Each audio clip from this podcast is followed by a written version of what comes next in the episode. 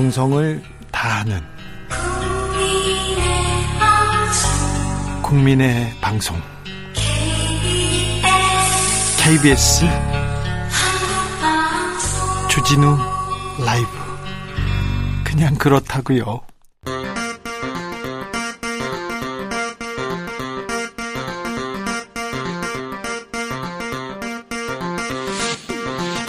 주진우 라이브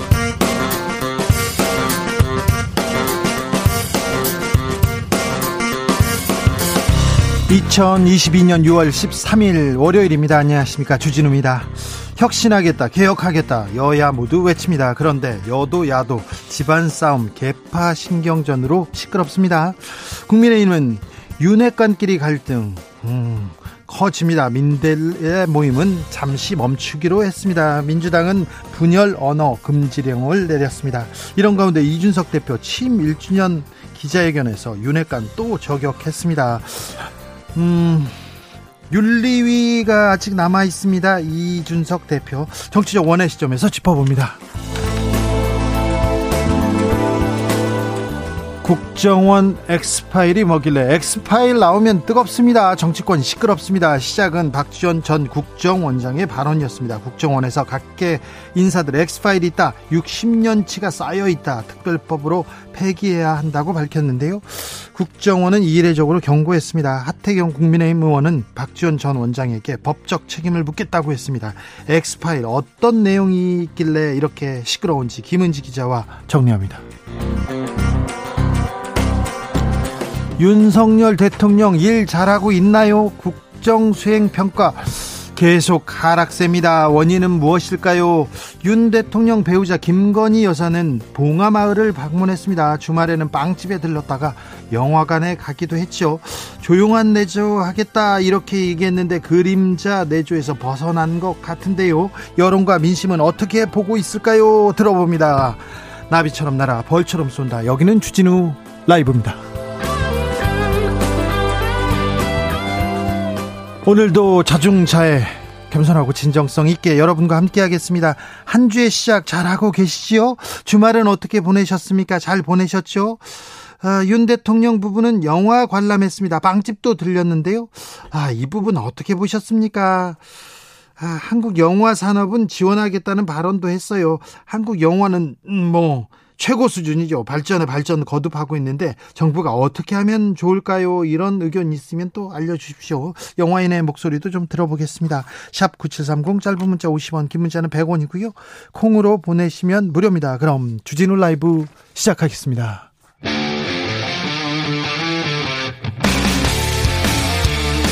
탐사보도 외길 인생 20년 주 기자가 제일 싫어하는 것은? 세상에서 비리와 부리가 사라지는 그날까지. 오늘도 흔들림 없이 주진우 라이브와 함께.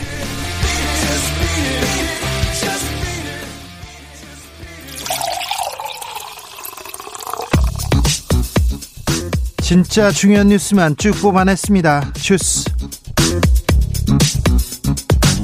정상근 기자 어서 오세요. 네, 안녕하십니까? 더불어민주당이 발의했습니다. 국회법 개정안. 그런데 논쟁이 벌어집니다. 네, 민주당 조응천 의원이 대통령령 등 시행령을 통해서 입법부를 우회하는 이 국회 패싱을 막겠다면서 법안을 발의할 예정이라고 합니다. 어, 국회 상임위원회가 소관 중앙행정기관에 장이 제출한 이 시행령이 이 법률의 내용에 합치되지 않는다고 판단될 경우 이 소관 행정기관의 장에게 수정을 요청할 수 있도록 한다라는 건데요. 네. 어, 이때 중앙행정기관의 장은 요청받은 사항을 처리하고 그 결과를 소관 상임위원회에 보고하도록 한다라는 방침입니다. 그 전에도 이런 일들이 좀 있었어요. 네, 지난 2015년 유승민 당시, 이 새누리당 원내대표가 어, 야당과 합의를 했다가 파문을 일으킨 법안과 유사했는데요. 합의를 했는데 청와대 쪽에서 거부한다고요? 네, 당시 박근혜 전 대통령은 이 법안의 거부권을 행사하면서 유승민 원내대표에게 배신의 정치라는 표현을 쓰며 맹비난을 한 바 있습니다.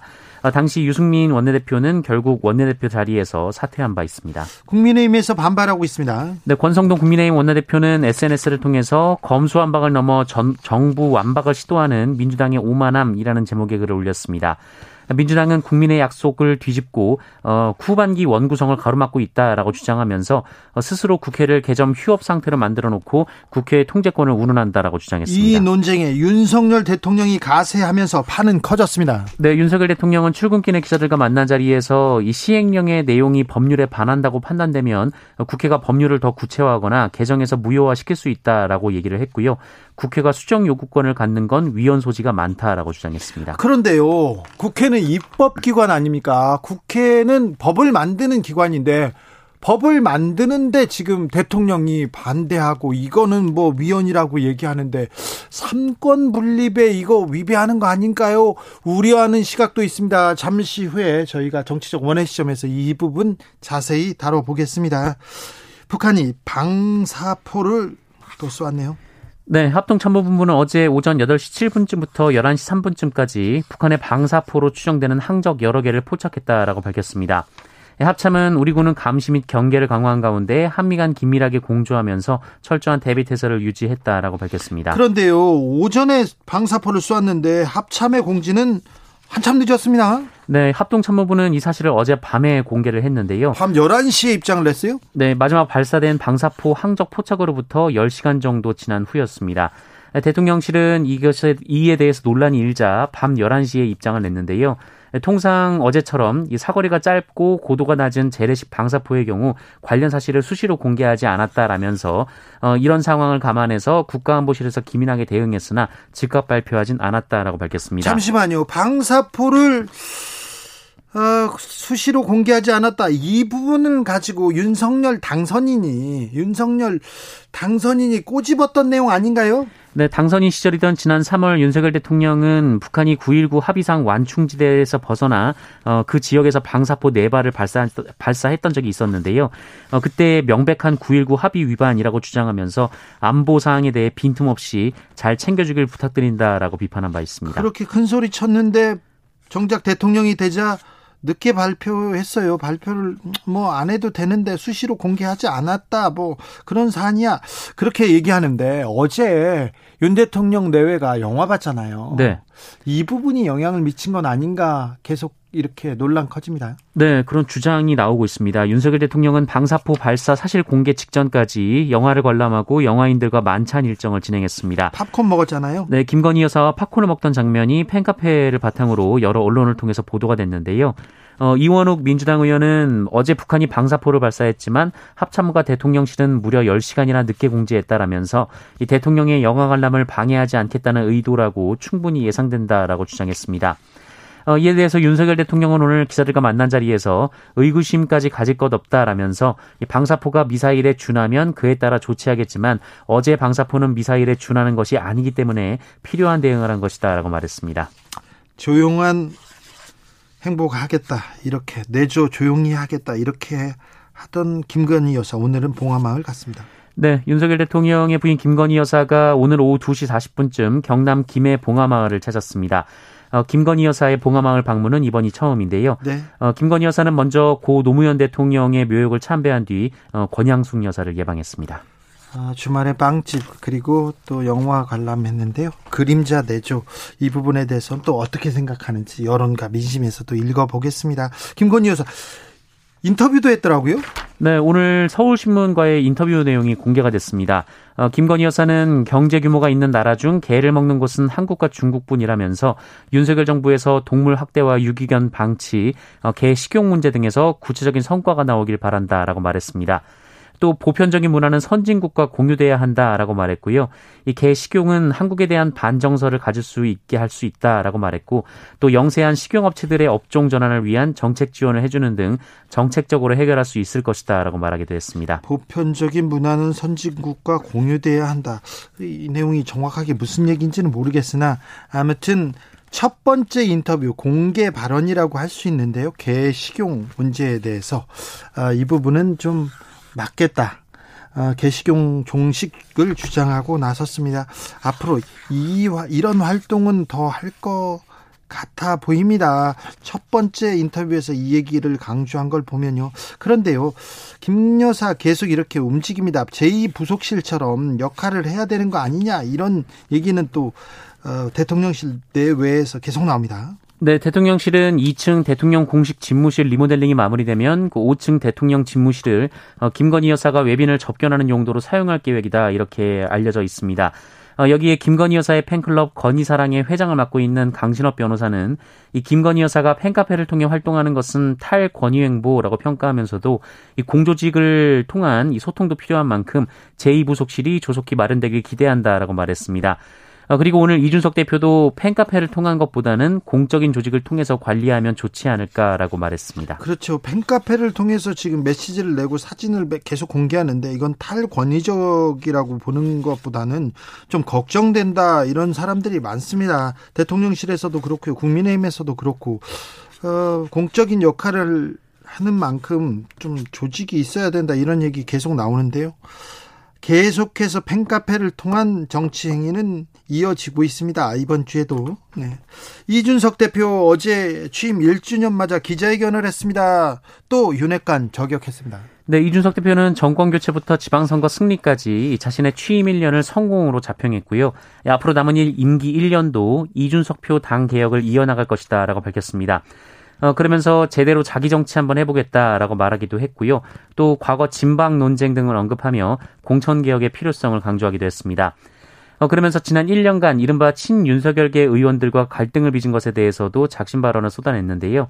이준석 대표는 지난 1년간 그렇게 본인을 괴롭혔다라면서 공작을 중단하라라거나 이 꼰대 문화와 권위 의식에서 빨리 탈피할 때라고 말하기도 했습니다. 1년간 그렇게 괴롭혔다. 공작을 중단하라. 꼰대 문화, 권위 문화, 권위적인 의식에서 빨리 탈피하라. 이렇게 얘기했습니다. 저 윤핵관 쪽에서는 부글부글 끓을 것 같은데요.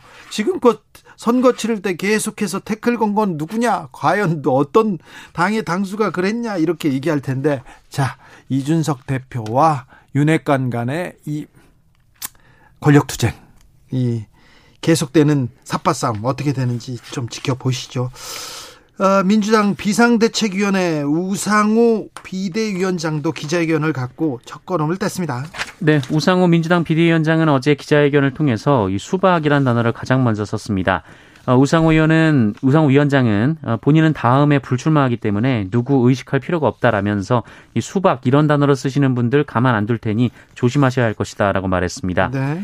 이 수박은 뭐 겉은 초록색이지만 속은 빨간색이라며 그 일부 당 지지자들이 어, 겉은 민주당이지만 속은 국민의힘 성향을 띄었다라는 의미로 쓰는 말입니다. 좀 뭐 강성이 아니거나 마음에 안 들면 이런 얘기를 하기도 했죠. 네, 우상호 비대위원장은 여기에 동시에 500개, 1000개의 문자가 들어오는 건 약간 조직화된 공격으로 보인다라면서 바람직해 보이지 않는다라고 말했고요. 네. 이 팬덤 문화에 대해서는 당이 한번 건강하게 토론을 해볼 생각이다라고 말했습니다. 네. 어, 그리고 전당대회 룰과 관련해서는 절 차대로 진행될 것이다라고 밝혔는데요. 오늘 우상호 위원장은 전당대회 룰을 결정할 준비위원장의 안규백 의원, 어, 그리고 선관위원장의 도종환 의원을 위촉했습니다. 검찰이 백운규 전 산자부 장관을 에 대해서 구속영장을 청구했습니다. 네, 검찰은 백운규 전 산업통상자원부 장관의 구속영장을 청구했습니다. 아, 백운규 전 장관은 13개 산업부 산하기관장에 대한 사직서를 요구하고 어, 후임 기관장 임명에 대한 부당한 지시를 내리는 등 직권을 남용해 인사에 개입했다며 이 국민의힘 전신 정당에 의해 고발당한 바 있습니다. 어, 그리고 검찰은 수사 결과 백운규 전 장관이 산업부 산하기관의 특정 후임 기관장이 임명되도록 돕거나 어, 후임 기관장 임명 전 시행된 내부 인사를 취소하도록 했다. 어, 이렇게 주장하고 있습니다. 앞서 지난 9일 검찰은 백운규 전 장관을 소환해서 14시간가량 조사를 벌인 바 있고요. 지난달에는 자택과 사무실 등에 압수수색을 한 바 있습니다. 검찰이 전 정권 문재인 정부의 블랙리스트 의혹을 수사하고 있습니다. 이거 산자부가 그냥 자체적으로 판단한 거 아니고 윗선을 대라 이렇게 하면서 수사를 넓혀가고 있는데 청와대 윗선을 타고 올라가려고 좀 노력하는 것 같습니다. 검찰의 수사 방향은요. 그 위에는 조국 민정수석과 임종석 비서실장이 있습니다. 백 장관이 한양대 교수고요. 한양대 인맥 임종석 실장과 인맥이 또 얽혀 있다 이렇게 얘기하는데 어, 지금껏 수사에서는 애초에 청와대와 산자부는 상의하지 않았다 이렇게 얘기가 나와서 거의 그렇게 결론 난 것 같은데 다시 검찰이 만지작거리면서 수사의 속도를 냅니다. 이 수사가 청와대로 향하는 건지 누구를 누구를 타겟해서 타겟해서 집중되는 건지 한번 좀 지켜보시겠습니다. 청와대로 갈까요? 전 정권 청와대로 네 지켜보겠습니다. 지난 대선 기간 동안 박지원 원장에 대해서 박지원 전 국정원장에 대해서 공수처가 막 수사를 했었는데요. 판단이 나왔네요. 네, 고위공직자 범죄수사처가 박지원 전 국가정보원장이 대통령 선거에 영향을 미칠 목적으로 윤석열 대통령에 대한 허위 사실을 유포한 혐의가 인정된다면서 재판에 넘겨야 한다라고 최종 판단했습니다. 어, 다만 박지원 전 원장이 박지원 전 원장이 이른바 고발 사주 사건 과정의 배우였다는 의혹에 대해서는 증거가 없다면서 무혐의 처분했습니다. 네. 어, 공수처가 문제를 삼은 것은 박지원 전 원장이 윤우진 사건을 거론했기 때문인데요. 어, 윤우진 전 용산 세무서장이 현직에 있던 지난 2010년에서 2011년 이 세무조사 무마에 도움을 주는 대가로 육류업자로부터 금품 등을 받았다라는 내용입니다. 어, 윤우진 전 서장은 2012년 경찰 수사를 피해서 해외로 도피했다가 태국에서 체포돼 강제 송환됐는데요. 어, 이후 사건을 송치받은 검찰은 어, 윤우진 전 서장에게 무혐의 처분을 내린 바 있습니다. 이 문제를 가지고 뭘 어떻게 하겠다는 건지 음, 공수처의 판단이 네, 조금 이 문제를 그래가지고 영향을 미칠 목적으로 허위 사실을 유포했다고요? 네. 지켜보시죠. 네. 지켜보시죠. 아, 김덕명님께서 영화 관람도 좋고 팝콘도 좋아요. 정부 정책도 좀 챙겨주십시오. 물가 너무 올랐어요. 물가 너무 올랐어요. 물가 좀 어떻게 해주세요. 이 그 서민들의 아우성 이거 듣고 있는지 모르겠습니다. 기름값 특별히 천정부지로 치솟고 있습니다. 네, 이 그제만 해도 이 전국 휘발유 판매 가격이 2,064원 정도였고 어제는 2,068원 정도였는데요. 계속 올라갑니다. 오늘 2,073원까지 올라갔습니다. 어. 어, 경유는 오히려 휘발유 값을 뛰어넘은 상황인데요. 어, 오늘 경유 값은 2,073.4원에 이르렀습니다. 어, 차량용 LPG 값도 1,133.69원까지 올라갔습니다. 이 외식값도 많이 올라서 크게 체감될 정도였는데요. 지난달 외식 물가 지수는 지난해 12월보다 4.2% 올라서 어, 전체 소비자 물가 지수 상승률인 3.4%를 웃돌았습니다. 특히 국민 야식으로 불리는 치킨이 가장 많이 올랐고요. 또 한국인들이 사랑하는 외식 품목인 짜장면, 떡볶이, 칼국수 등이 뒤를 이어서 많이 올랐습니다. 치킨이요? 그 양념 통닭 한 마리 시키면 얼마 정도 합니까? 요새 한 2만 원을 넘는 걸로 알고 있습니다. 아, 치킨 2만 원 합니까? 네, 2만 원 전원한 걸로 알고 있습니다. 거기다 플러스 배달비가 들어가나요? 네. 배달비는 얼마나 듭니까? 뭐 거리에 따라 다른데 뭐 네. 가깝게는 한 1,500원에서 멀게는 뭐 부르는 게 값인 경우도 있습니다. 아, 그래요. 부담이 엄청나네요. 이 전 세계적 현상이라고 합니다. 40년 만에 가장 심각한 물가 급등을 지금 어, 경험하고 있다고 합니다. 미국에서는 지난달에 8.6%가 올랐고요. 전 OECD 평균 따져도 9%를 넘게 10% 가까이 뛰었으니까 이 물가 전 세계적인 현상인데 우리는 어떻게 극복할 건지 어떻게 대비할 건지 여기에 대한 좀 방법이 나왔으면 좋겠습니다. 고민 해결책이 나왔으면 좋겠어요. 물가를 잡기 위한 시도 아니면 메시지라도 나와야 어떻게 좀 정리가 될 텐데 이런 얘기는 안 나옵니다. 빵이랑 팝콘만 나오는데 이런 얘기가 안 나와서 좀 답답합니다. 주식은 폭락했습니다. 네, 오늘 코스피 지수가 지난 장 마감보다 90포인트 넘게 떨어지면서 2,500선을 위협받았습니다. 2,500선도요? 네, 코스닥 지수도 40포인트 넘게 빠지면서 크게 떨어졌는데요. 네. 네, 말씀하신 대로 미국의 소비자 물가 지수 상승률이 8.6%를 기록하면서 환율도 한 달에 만에 1,280원을 다시 뛰어넘은 상황입니다. 네. 네, 여기에 미국 연방준비제도가 뭐 14일에서 15일 열리는 어 그 연방 공개 시장 위원회에서 금리를 0.75% 포인트나 높이는 자이언트 스텝을 단행할 수도 있다라는 얘기가 나오면서 환율이 더 올라갈 수도 있다라는 우려가 나오고 있습니다. 아이고, 여보 미안해. 주식 반토막 났어. 아니야, 나는 더 많이 떨어졌어. 이런 얘기가 계속 나옵니다. 아, 주식 시장은 어디로 가야 되는 건지, 지금 개미들은 어떻게 지금 이 상황을 극복해야 되는 건지, 계속해서 물가가 불안하고 금리 올라가고 그러면 또 주식은 또 떨어지는 건지 어찌해야 될지 모르는데요. 저희가 연불리라고 연불리라고 주식 시장이 아주 굉장히 그 아, 전문가가 있습니다. 그분 불러다가 내일 아, 어떤 주식을 가지고 있는지 앞으로 주식시장 어떻게 해야 되는 건지 저희가 자세히 물어보겠습니다. 아시다시피 제가 주식시장 이런 경제 좀 약합니다. 많이 부족한데 제가 궁금한 거 모아 보내주시면 모아서 다 물어볼 테니까 내일 네 내일 기대해 주십시오.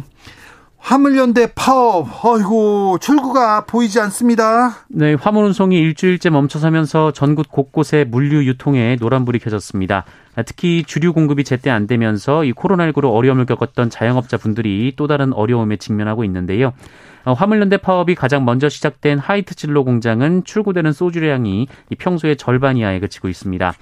어, 그 외에도 산업계 전반에 피해가 이어지면서 산업통상자원부는 지난 7에서 12일 6일간 어, 자동차, 철강, 석유화학, 시멘트 등 주요 업종에서 어, 총 1조 5,868억 원 상당의 차질이 발생한 것으로 파악된다라고 밝히기도 했습니다. 물가 인플레이션 계속 얘기하지 않습니까? 그러면 화물연대하고 정부하고 무릎을 맞대고 빨리 빨리 빨리 회의해야죠. 합의 이끌어내야 될 거 아닙니까? 그런데 합의를 이끌어냈다가 정부와 화물연대가 어렵게 합의를 했는데 국민의힘 반대로 또 무산됐다는 보도 나왔어요. 네, 화물연대와 국토부가 어제 4차 교섭을 진행했고 여기서 타협안이 나왔다라는 보도가 있었습니다.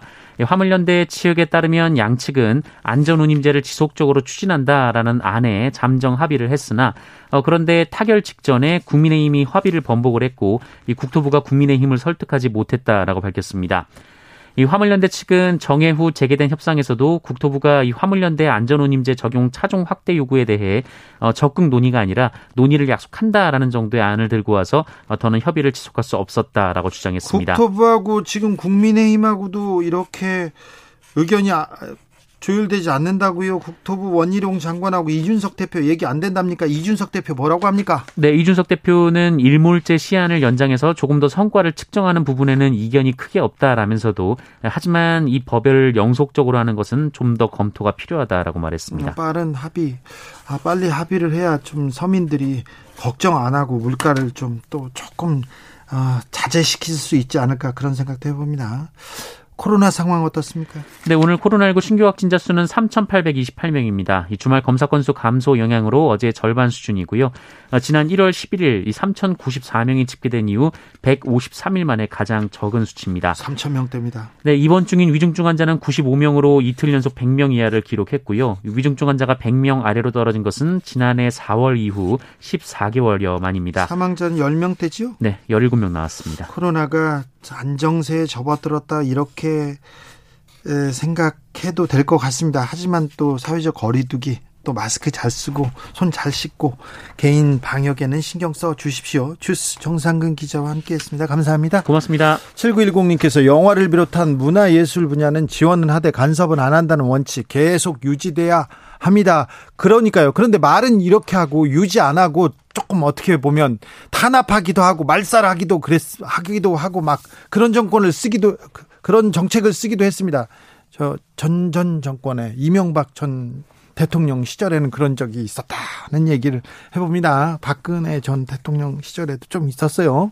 조혜숙님께서 윤석열 대통령님 단편 영화나 어려운 환경에서 작업하는 감독, 스텝, 배우들의 영화도 좀 찾아봐 주시고 홍보해 주세요. 그래야 우리 영화 더 다채로워지고 발전할 것 같습니다. 그러게요. 단편 영화나 다큐멘터리도 이렇게 지켜보시면 좋은 뭐 내용 많습니다. 좋은 영화 많고요. 우리나라 영화 수준 엄청나게 좋습니다. 그러니까 네, 그런 의견도 주셨어요. 7178님, 좋은 영화 만들기 위해서 정부는 어려울 때 예산 잘 지원해주면 되지 않을까요? 이런 얘기도 주셨습니다. 교통정보센터 다녀오겠습니다. 이현 씨.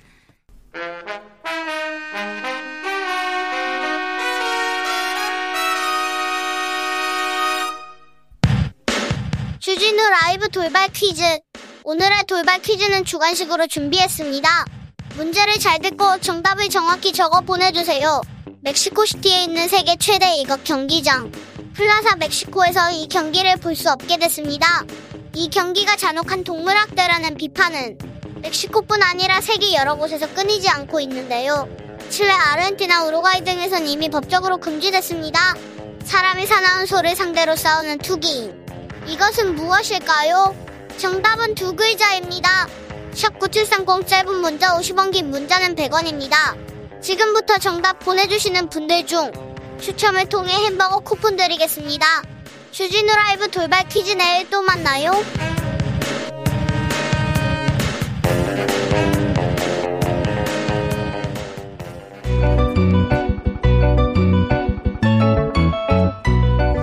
한층 날카롭다 한결 정확하다 한편 세심하다 밖에서 보는 내밀한 분석 정치적 원의 시점 오늘의 정치권 상황 원회에서 더 정확하게 분석해 드립니다. 최민희 전 더불어민주당 의원 어서 오세요. 안녕하세요. 불굴의 희망 최민희입니다. 오신환 전 미래통합당 의원 어서 오세요. 네, 안녕하세요. 오신환입니다. 네, 최민희 의원님 선거 치느라고 고생 많으셨어요? 다들 고생하셨을 음. 것 같아요. 진짜 여러분의 지지를 받고 그랬는데 또 어려웠네요. 낙선 인사가 화제였더라고요. 지몬미도 나오고. 일단 그 한 3천 명 정도가 지방선거 때 인생을 걸고 뛴 거잖아요. 그런데 지고 나면 후보 책임이지만 본질적으로 그러나 이번엔 불가항력이었다. 네. 그래서 낙선한 많은 분들께 그 제가 위로의 말씀을 드리고 싶습니다. 민주당이 당 내에서 당 수뇌부들이 계속 티격태격하면서 진짜 안 도와주더라고요. 그래서 진짜 막 열심히 해서 좀 올려놓으면 네.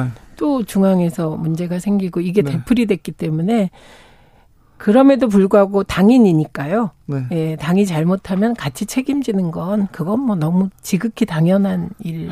같이 책임 안 지고 그냥 나선 사람만 톡 떨어지고 그, 그 사람만 아프고 막 그런 것 같아요. 네, 그렇더라도 민주당의 잘못은 후보들 네. 모두의 잘못이기 때문에 예, 우선 중요한 거는 국회, 그러니까 대통령 그리고 지방 권력 그리고 국회까지 압도적으로 국민들이 지지해 주셨는데 그에 대한 보답을 제대로 못했을 때 네.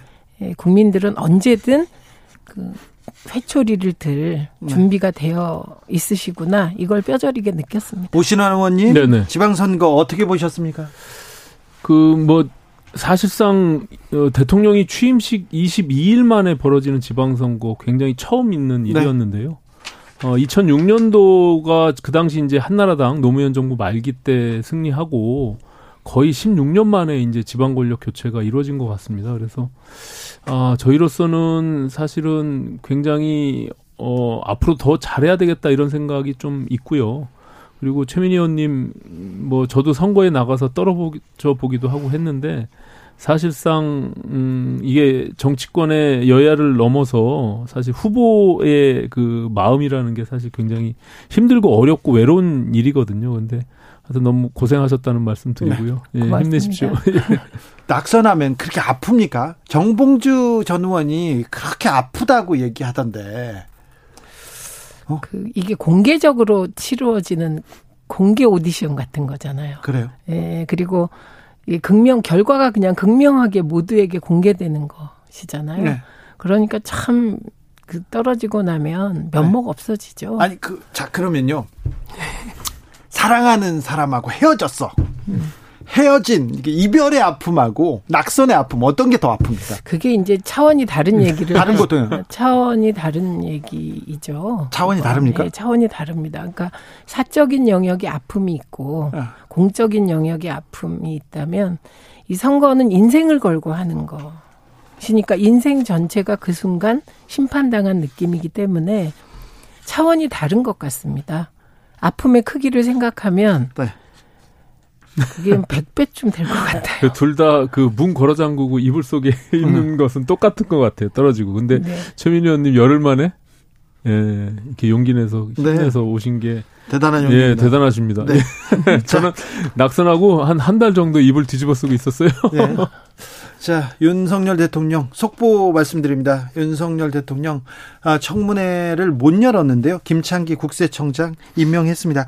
어, 두 두 명의 후보자가 있습니다. 박순애 교육부 장관 후보자가 있고요. 김승희 보건복지부 장관 후보자 있는데 이분들도 청문회 안 열고 이렇게 임명하는 거 아닌가 우려하는 시민들 많습니다. 네. 아, 저는 뭐 압박은 이때 임명을 강행할까 싶은 생각이 있었는데 네. 아, 임명을 드디어 했군요. 그냥 하시네요. 예, 2003년도 국세청장이 인사청문 대상이 된 이후에 최초의 일인 일입니다. 것 같아요. 네. 그래서 인사청문 보고서가 채택 안 되고 임명을 강행한 적은 여러 차례 있었지만 청문회 안 하고 청문회 자체를 안 하고 한 거는 처음인 것 같아요. 네. 저는 사실 내심 아 그건 좀 무리다 이런 생각을 갖고 있었거든요. 네. 네 그래서 아, 최초에 그런 일이 벌어지지 않기를 바랬는데 임명을 하셨네요. 아무튼 지금 원구성에 있어서 여야가 국회가 공전 중에 있고 네. 이 상당히 오래 갈 것이다라는 판단을 한 것 같습니다. 그래서 국회가 일단 빨리 정상화되길 바라고요. 그리고 나머지 지금 교육부 장관과 보건복지부 장관 두 명의 후보자들 뭐 언론에서 이미 아직 인사청문회 못했죠. 네. 예, 논란이 있는데 네. 이 부분은 잘 민심을 꼼꼼히 좀 살펴봐야 되지 않을까 이렇게 생각을 합니다. 그렇습니다. 그 우선 저는 늘 국회 운영할 때 느낀 게 공백기에 대한 규정이 없는 거예요. 네. 그러니까 원구성이 안 되면 모든 게 중단되는 일이 지금 계속 반복되잖아요. 그래서 어떤 생각을 했냐면 이런 공백기에 대한 그 규정이 필요할 것 같다. 반복되면 그러니까 이건 이전 상임위에서 하도록 하든지 예, 뭔가 국회가 준비를 해야 될 상황인 것 같고요. 그 다음에 어, 최초로 청문회를 안 하고 임명했기 때문에 이 파장은 계속하고 야당으로서는 공격 호재가 생겼기 때문에 공격할 것 같습니다. 그런데 저는 예를 들면 박순애 교육부 장관 후보자의 경우는 논문 의혹이잖아요. 교육부 장관 음주운전. 의혹도 있습니다. 예, 그래서 이 부분은 어, 판단을 잘해야 하시지 않을까 싶습니다. 이건 어, 사실은 어, 노무현 정부 때 어, 그 교육부총리가 논문 표절 의혹 때문에 낙마한 예가 있거든요. 네. 그분이 지금 이제 윤석열 정부와 가깝게 지내시거든요. 그래서 그런 사례가 있기 때문에 case by case로 앞으로 잘 처리를 해야 될 것 같고 그래서 저는 경과 규정 중 국회 만들어라 네. 이 말씀 드리고 그러니까 중요한 싶습니다. 제안이시네요. 사실 네, 그 네. 공백기가 있을 때는 모든 게 all stop되고 네. 정부는 정부대로 빨리 일을 해야 되는데 더군다나 이- 지금 그렇죠. 새정부 출범인데 네. 그거를 메꿔주지 못한 게 아쉽고요. 그리고 뭐 다만 다행스러운 거는 그래도 박 저 김창기 국세청장 임명자의 경우는 언론에서 그다지 이렇게 큰 문제 의혹이 네, 네. 없었거든요. 네. 그럼에도 불구하고 이게 역사상 처음으로 국회의 절차를 거쳐야 되는 인사청문회 없이 임명을 강행했다. 이 부분은 조금 아픈 지점인 것 같아요. 박순애 김승희 후보자는 그렇지 않을 겁니다. 지금 나온 의혹만 보더라도 국민들이 굉장히 좀 우려하고 있는데 이 부분은 어떻게 될지 좀 궁금합니다. 자, 국민의힘이든 민주당이든 이제 선거에 선거에서 국민의 무서움을 알았습니다. 그래서 이제 혁신하겠다, 혁신하겠다 하는데, 자, 국민의힘 앞으로 나가야 하는데, 지금 민들레도 그렇고요. 자꾸 뭐 윤핵관 얘기도 나오고요. 윤핵관과 또 이준석 대표의 갈등도 나오고요. 어, 좀 이거 권력 다툼하는 거 아니냐 이렇게 우려하는 사람들도 좀 있습니다. 음, 뭐 아무래도 이제 뭐 차기 당권을 논하기에는 좀 이른 감이 없잖아 있는데요. 네. 이준석 대표가 뭐 윤리위에 지금 안건이 상정돼 있는 그 내용 때문에 다소 뭐 불확실성이 계속 있는 거죠. 그러다 보니까 소위 이제 어, 헤게모니 싸움으로 비춰질 가능성은 있는데 저는 좀 아쉬움이 있는 거는요. 지금 어쨌든 대선과 지방선거를 어, 이렇게 승리를 이끈 어떻게 보면은 당 대표로서 그 역할을 충분히 한 거잖아요. 국민들한테 판단을 받은 거고. 그럼에도 불구하고 이것이 뭐 당권을 흔들려고 한다거나 아니면은 쫓아내려고 하는 이런 의도성의 모양으로 비춰진다면 우리 저희 국민의힘에도 큰 내용으로 갈 가능성이 있거든요. 그래서 예. 이건 굉장히 좀 신중할 필요가 있고 그리고 뭐 제가 뭐 논의를 좀 앞서가는 것 같긴 하지만 윤리위에서 이렇게 안건을 상정하고 하는 것도 당원 당규상 보면 당 대표를 그렇게 에, 지금 징계할 수 있느냐에 대한 범위 문제도 있고요. 또 당원 당규 30조에 보면 당 대표가 최고위원회 의결을 거쳐서 징계를 정지시키거나 취소시킬 수 있는 권한도 있고 윤리위원장과 위원들을 임명도 하지만 해임 권한도 있어요. 그렇기 때문에 지금의 이런 음, 사항들이 사실 굉장히 좀 애매모호한 상태에 있다. 그래서 왜 지금 시기에 갑자기 윤리위원회에서 이 부분을 지금 들고 나왔는지 저는 그 의도가 좀 불순하다 이렇게 생각이 듭니다. 네. 우선 이준석 대표와 관련한 의혹건에 대해서는 저는 이건 누군가가 굉장히 과정 관리를 잘하고 있고 김빼기 작전으로 지금 나왔다고 생각을 합니다. 그래서 이런 점에 있어서 같은 사안이 터져도 국민의힘은 이건 보통 충격파가 100 정도 될 것을 김을 슬슬슬 빼면서 충격파를 10%로 낮추고 이런 작업을 누군가가 아주 잘하는 과정이라고 보입니다.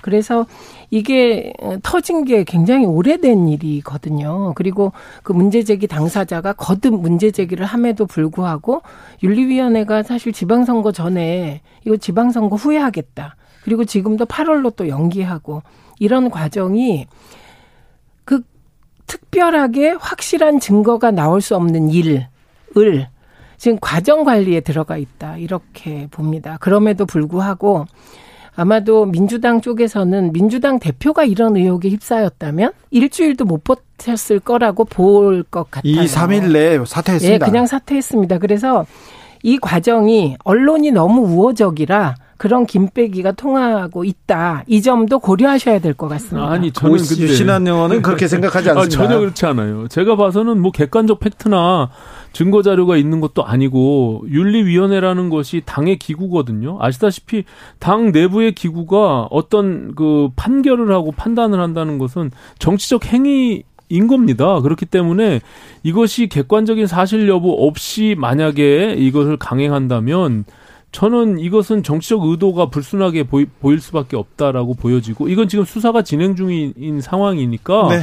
그걸 지켜보면 마땅할 것을 왜 지방선거 코앞에다가 윤리에서 상정할 것이며 더군다나 그 이후에 지금 또 한 차례 24일로 예정돼 있는 게 27일로 또 연기됐거든요. 네. 그러니까 이거 질질 끌 사항도 아닌데 왜 이러고 있는지 이거 이준석 대표를 겨냥한 또 다른 어, 이유가 있는 것이 아닌가 저는 이렇게 비춰집니다. 자 지금 대선에 이어서 지선까지 이렇게 힘을 몰아줬습니다. 그래서 국민의힘을 보고 있는 국민들이 많은데 아무튼 윤핵관과 이준석 대표 간에 또 힘겨루기는 상당 기간 좀 지속될 것으로 보입니다.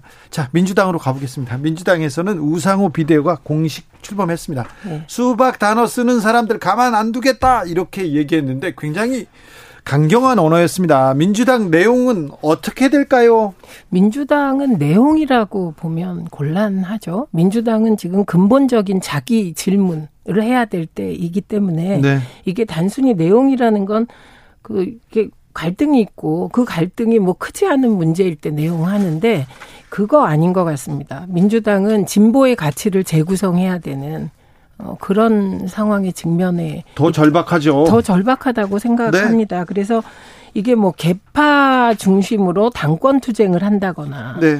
그리고 집단 지도 체제를 내세워서 총 어, 총선에서 공천권을 개파 간에 안배하겠다는 발상을 한다거나 이런 식이라면 당원들도 등을 돌릴 것이다. 네. 그래서 이번에 보면 지방선거에서 그러니까 흔히 우리가 투표율이 떨어진 걸 여러 가지로 얘기하지만 민주당의 열성 지지자들, 핵심 당원들 다수가 투표를 안 했습니다. 그럼 현장에서 느끼셨죠? 저는 뭐 다 느꼈죠. 네. 그리고 실제로 정말 핵심 지지자가 전화가 왔습니다. 네. 미안하다.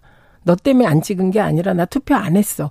민주당이 어, 나로 하여금 투표장에 나갈 동의를 못 줬어. 이렇게 예. 전화 온 분도 계세요. 예. 여러분이. 예. 그러니까 지금 이 상황은 광주의 37.9%의 투표율이 보여주듯이 이게 지금 뭐 당권을 누가 갖고 이게 아니다. 고칠 것을 정확하게 고치겠다고 인정하고 그리고 방향을 제시하지면 하지 않으면 안 돼서 예를 들면 이재명 의원이 나온다 안 나온다 가지고 싸우면 이건 정말 당원들한테도 외면받는 일이다. 그러니까 누구든 나오려면 민주당은 이런 잘못을 했고 이 잘못은 앞으로 이렇게 고칠 테고 대한민국은 지금 어떤 상황이고 이 대한민국에서 야당은 이렇게 할 것이다를 내놓지 않으면 굉장히 어렵기 때문에 지금 개파 갈등할 때가 아닙니다. 네. 최근에 이제 제가 방송에서 민주당 여러 전현직 의원님들 보면 굉장히 절박한 마음을 갖고 계신 것 같아요. 네. 근데 이게 저로서는 굉장히 말씀하실 때 들어보면 굉장히 두려워요. 그러니까 저희로서는 불과 한 2, 3년 전만 해도 똑같은 입장이었거든요. 어떻게 정권 교체가 이루어질 수 있을까? 뭐 20년, 100년 말씀하셨는데 5년 만에 정권 교체가 됐단 말이죠. 어쨌든 뭐 표차와 상관없이 네. 그건 굉장히 기적 같은 일이고 국민들이 뭐 자기 지지층이 심판했던 아니면은 뭐 상대 진영에서 더 많이 투표를 해서 이, 어, 졌던지 간에 어, 어쨌든 오만한 권력은 심판받기 마련이다 이런 생각을 갖습니다. 그래서 저희로서는 지금 이준석 대표가 뭐 혁신이 때문에 또 다른 갈등이 있지만 어, 민심을 얻었을 때 자기 혁신을 하고 변화하는 것은 너무나 당연하다 생각하고요. 네. 그런 점에서 저는 저 민주당이 저런 어떤 갈등 속에서 근본적인 자기 성찰 반성 말씀하셨는데 슬기롭게 잘 헤쳐 나가시길 바랍니다. 아직은 좀 시간이 좀 필요한 것 같죠? 아 저는 굉장히 좀 걱정스러워요. 우려되고. 예, 저희도 저희도 예전에 뭐 소위 친이 친박 갈등 때문에 네. 당이 망한 거잖아요. 근데 이게 어 사람을 놓고 싸움을 하는 것이기 때문에 네. 그렇게 쉽사리 그것이 봉합되거나 갈등이 해소될 것 같지는 않습니다. 그래서 저는 근본적인 어떤 해결 아까 말씀하신 민주당이 어떤 방향으로 나가야 될지에 대한 자기 성찰이 네. 먼저 이루어져야 되지 않을까 이런 생각을 합니다. 2007년, 2012년에도 굉장히 어려운 고비를 넘었으니 민주당이 어떻게 헤쳐나가는지 한번 지켜보지요. 네. 지금은 좀 헤매는 것 같은데. 근데 안 헤매면 그것도 좀 이상해요. 어, 지금 처절하게 토론하고 싸우고 깨지면서 또 바닥을 찍고 또 비상해야죠. 제가 말씀드리는 건 네. 토론의 주제나 방향이 명확해야 된다는 거예요. 네.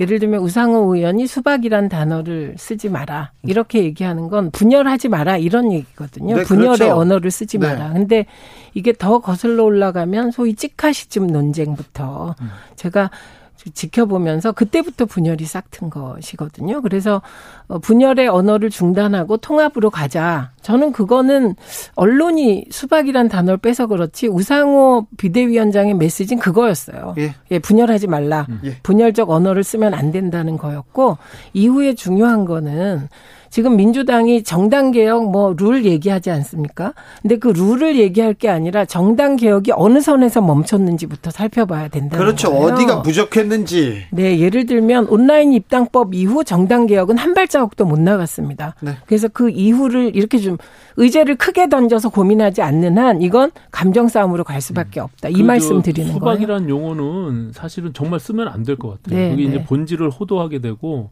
어, 일반 국민들이 이제 정치나 민주당에 관심 있는 사람들은 그것이 뭔 말인지 알지만 네. 일반 국민들 잘 몰라요. 왜 수박이란 용어 갖고 싸우지? 그러니까는 그것도 더군다나 수박을 치열하게. 좋아하는 과일을 좋아하는 사람들이 왜 그걸 가지고 이렇게 나쁘게 쓰냐고 또 할 수 있어요. 수박에 대한 모독입니다. 예, 근데요, 예. 저도 너... 수박이라는 비난을 아, 받았으니까. 주변에 그런 사람들 많습니다. 네.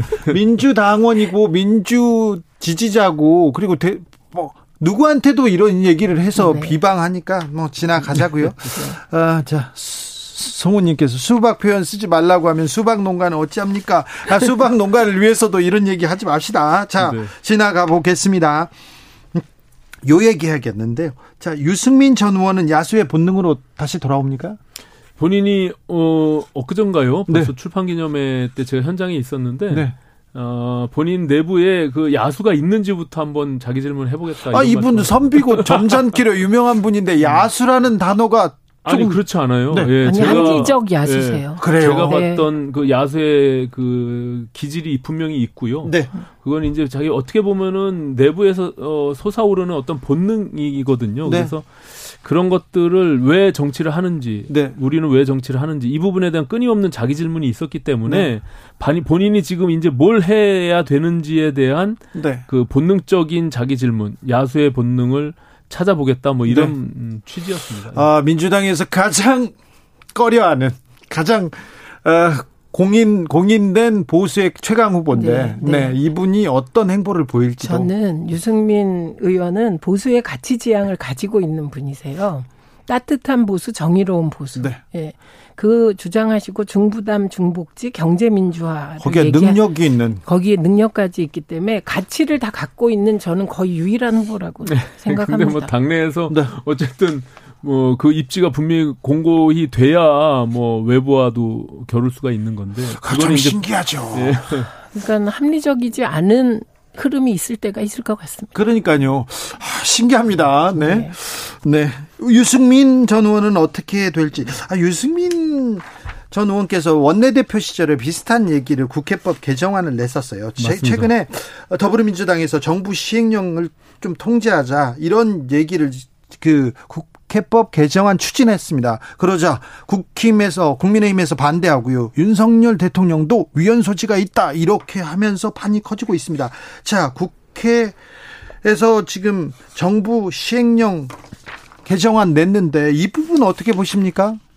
이게 2015년도 어, 말씀하신 대로 유승민 전 대표가 원내대표, 원내대표 당시 예, 네. 이게 국회법이 통과가 됐습니다. 그때 네. 박근혜 대통령이 거부권을 행사했고 네. 거기서부터 이제 찍어내기가 일어나서 그렇죠. 소위 유승민이 갑자기 이 정치적인 프레임돼 예, 있죠. 그런 상황이고요. 네. 지난 20대 국회에서도 반대로 문재인 정부 당시 제가 어 저도 이것을 요구했고 국회법을 통과시키자 예. 민주당에서 요구했으니까. 근데 이게 대통령 권한을 자꾸 침해하고 간섭하는 것처럼 이, 보여지는데 저는 그렇지 않다고 봐요. 예. 다만 지금 조홍천 의원님이 뭐 발의한 그 법안은 이것은 약간 위헌적 요소가 있어요. 상권 분립에 있어서 이걸 완전히 대통령령과 총리령, 부령을 국회가 통제하겠다는 그런 거거든요. 동의를 동의 절차를 밟아라 모든 것을 이거는 어떻게 보면 위인 입법 권한으로 행정 권력에 대한 부분들 그 당시에 2015년도 통과된 것은요 강제력이 있는 것이 아니었습니다. 오히려 그러니까 이것이 국회가 위임한 범위를 약간 벗어난 것 같다라고 해서 그것을 권고하고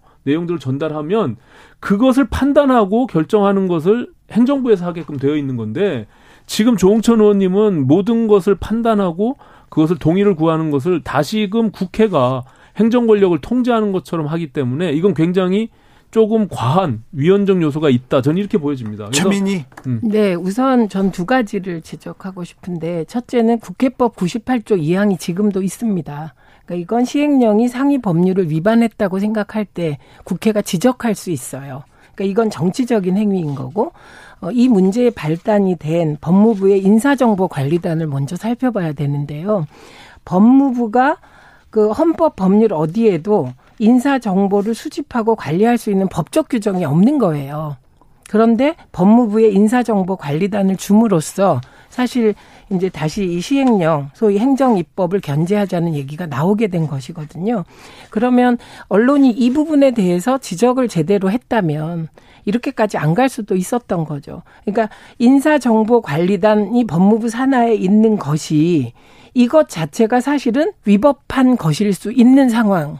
이거부터 점검을 그러니까 해야 오늘 되는 아침에 네. 어, 대통령께서 언론에 언급한 바와 같이 사실은 그렇다라면 음. 어, 입법의 권한으로 그것을 무력화시키는 게 맞죠. 예를 네. 들어서 네, 네. 다시 그것을 어, 인사정보관리단이 법무부에 설치되는 것은 그거는 불법적 행위다. 그러면은 거기에 대한 정확한 구체적인 입법을 국회를 통해서 하면 되는데 음, 지금 그 얘기인 예, 예. 거죠. 그런데 그것을 국회법이라는 걸 통해서 그것을 시행령이잖아요. 지금 어떻게 보면 그것을 통제하고 그것을 간섭하고 결국에는 못하게 다시 어, 개정을 강요하는 것은 이거는 어떻게 보면 행정 권력을 침해하는 부분들이 있기 때문에 굉장히 위험한 부분들이 이 그러니까 발생이 되는 거죠. 저는 지금 닭이 먼저냐 알이 음. 먼저냐 이 논쟁을 하는 것으로 들어가는데 우선은 법무부의 인사정보관리단의 법적 규정은 저는 어디서도 찾을 수가 없었습니다. 이것 자체가. 예, 그렇기 때문에 당연히 이 인사정보관리단 규칙 바꾼 거거든요. 그러니까 이에 대한 문제 제기를 하는 과정이다. 이렇게 봐야 되고 그다음에 또 하나는 사법부에 대한 인사 검증까지 법무부가 하겠다는 거거든요. 이거는 명백히 이거는 삼권 분립 위반인 것이에요. 그래서 저는 어차피 국회법 98조 2항을 어, 조응천 의원이 법안을 내서 토론을 하게 되면 이 문제들이 다시 짚어지는 과정이 될 것이다. 이렇게 봐서 일단 토론을 충분히 국회가 하길 네. 바라고 또 하나는 국회가 법률 만드는데 대통령께서 갑자기 이거 위헌이다 미리 말해버리면 음. 그럼 앞으로는 대통령이 이거 이 법률 문제니까 하지 마라. 그럼 국회는 법률 못 만드나요? 그러니까 이 과정이 전부 다 문제라고 생각하는 거예요. 좀 참으셨어야 돼요. 아니, 예. 삼법 삼권 분립에 대해서는 계속 얘기가 나오고 있어요. 이게 서로 양자가 지금 삼권 분립 얘기를 하는데 그렇죠. 특히 대통령이 법조인이다 보니까 저는 아침에 굉장히 합리적인 말씀을 하셨다라고 들려요.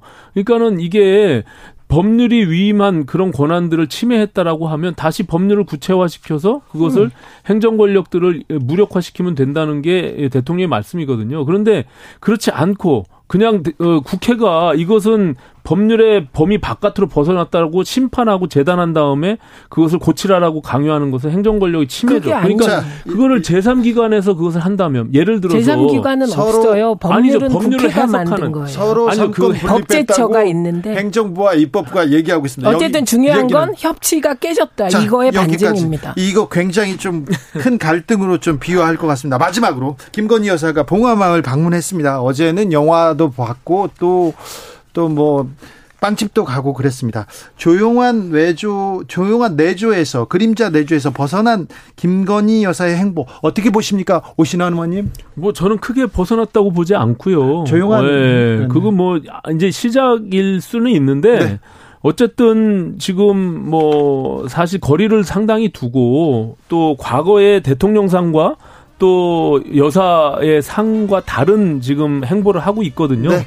그렇기 때문에 제가 봐서는 그 과도한 해석은 불필요하고요. 그냥 전직 대통령의 영부인을 찾아뵙고 뭐 여러 가지 소통하고 네. 자문을 구하는 그런 정도의 의미다 이렇게 보여집니다. 예. 영화는 영화고 현실은 현실인데 티파니에서 아침을 네. 놀이를 놀이 같은 느낌? 이거는 안 하시면 좋겠습니다. 알겠습니다. 오신환 최민님, 어, 두 분의 수준 높은 어, 토론이었습니다. 두 분 감사합니다. 네, 고맙습니다. 고맙습니다.